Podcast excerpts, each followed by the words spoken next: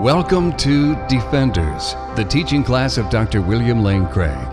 For more information and resources from Dr. Craig, go to reasonablefaith.org. Last time, we surveyed briefly views on the state of the soul after death in the Old Testament and saw that the belief in the resurrection of the dead was a gradually developing doctrine within Judaism. Although the belief in the resurrection was widespread in Judaism during Jesus' time, it wasn't universally held. Jews were divided about this doctrine. We see this division explicitly in Acts chapter 23, verses 6 to 10, where we have this marvelous story about how Paul exploits this division between the Pharisees and the Sadducees to his own advantage. Paul had been arrested and is brought in front of the Sanhedrin, the Jewish high court, to be tried. Let's read in Acts 23 6 to 10 what happened. But when Paul perceived that one part were Sadducees and the other Pharisees, he cried out in the council, Brethren, I am a Pharisee a son of Pharisees. With respect to the hope and resurrection of the dead, I am on trial. What a clever move. He's being tried for what he preached about Jesus, the resurrection of Jesus. But he says, I am on trial because I believe in the resurrection of the dead, which immediately parts the Pharisees and the Sadducees. And when he had said this, a dissension arose between the Pharisees and the Sadducees, and the assembly was divided. For the Sadducees say that there is no resurrection, nor angel, nor spirit, but the Pharisees acknowledge them all.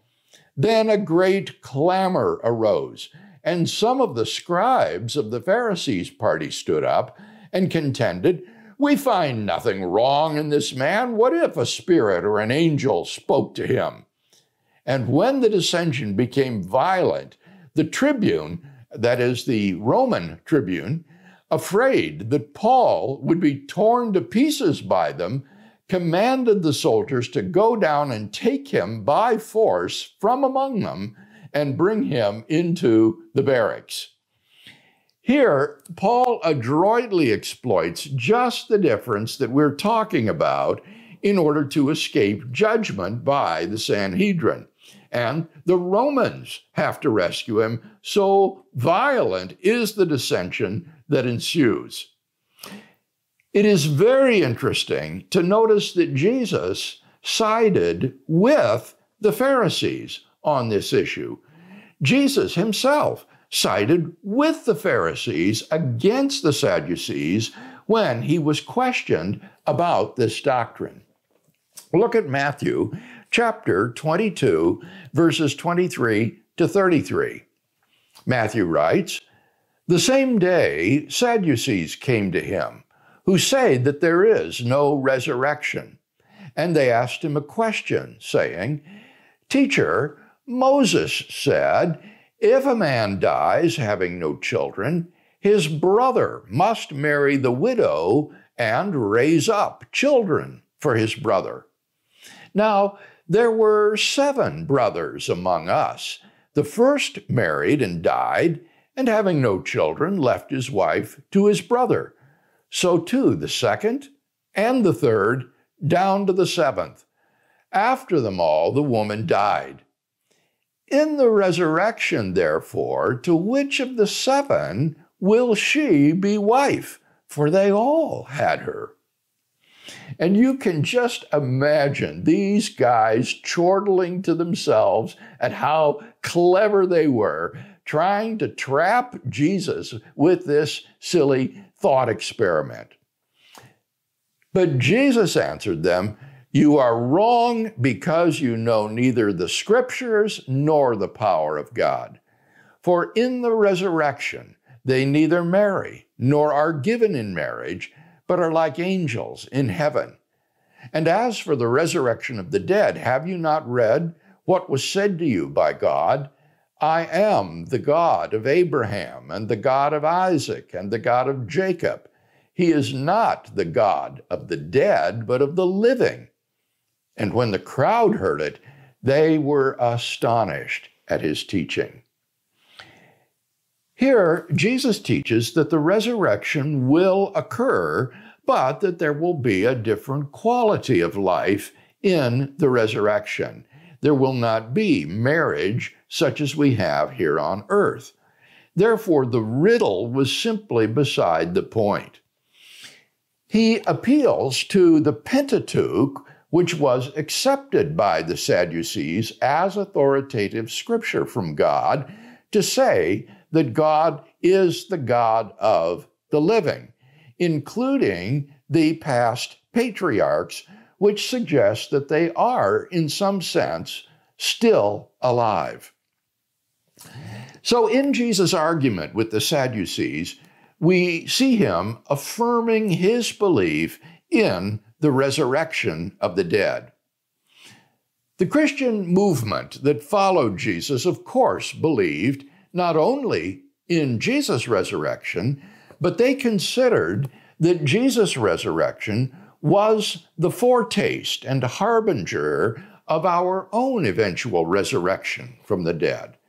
As Paul wrote, Christ is risen from the dead, the first fruits of those who have fallen asleep. 1 Corinthians 15 20. That is, Christ is a representative sample of the harvest that will come. So, the early Christian view was essentially the same as the Jewish view of the resurrection of the dead, with this important difference. One person's resurrection has already occurred in advance as the guarantor and harbinger of our own resurrection. That is, the resurrection of Jesus of Nazareth from the dead. His resurrection is the basis on which our hope in immortality and resurrection rests. The last several lessons, we've been talking about what we might call cosmic eschatology, how the end of human history and the world will come about. But as I said last time, for most of us, or at least all Christians up until this point in history, uh, have not and won't experience that cosmic end of the world when Christ returns. But rather, Christians have experienced what we might call personal eschatology. They have been ushered into the presence of Christ through their own personal deaths. This raises the question then what happens to a person when he dies? If he doesn't live until the return of Christ, what happens to that person when his body finally gives out? Does that person go straight to heaven or hell? Or does his soul somehow sleep until the resurrection day when he rises from the dead and Christ returns?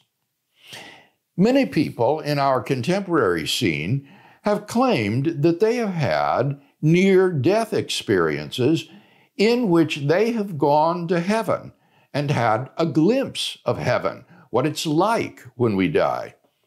For example, a best selling book and film was Heaven is for Real, in which a young boy, Colton Burpo, describes his experience of what he calls going to heaven. He says that he saw there people whom he recognized. He saw his deceased grandfather. He even saw his little sister, whom he did not know he had because she died before he was born. He even claims to have seen Jesus in this state. Well, what are we to make of these kinds of claims? If a person does go straight to heaven when he dies, then how do we understand the final resurrection of the dead and of the judgment day? How can there be people who are already in an embodied and recognizable condition if they haven't yet been raised from the dead, since that won't happen until Christ returns. If you say, well, people have to wait until the resurrection from the dead, then what happens to the souls of the departed? Where are the souls of the saved or the unsaved during that interim period before Christ returns and the dead are raised? These are the sorts of questions that we want to address next time.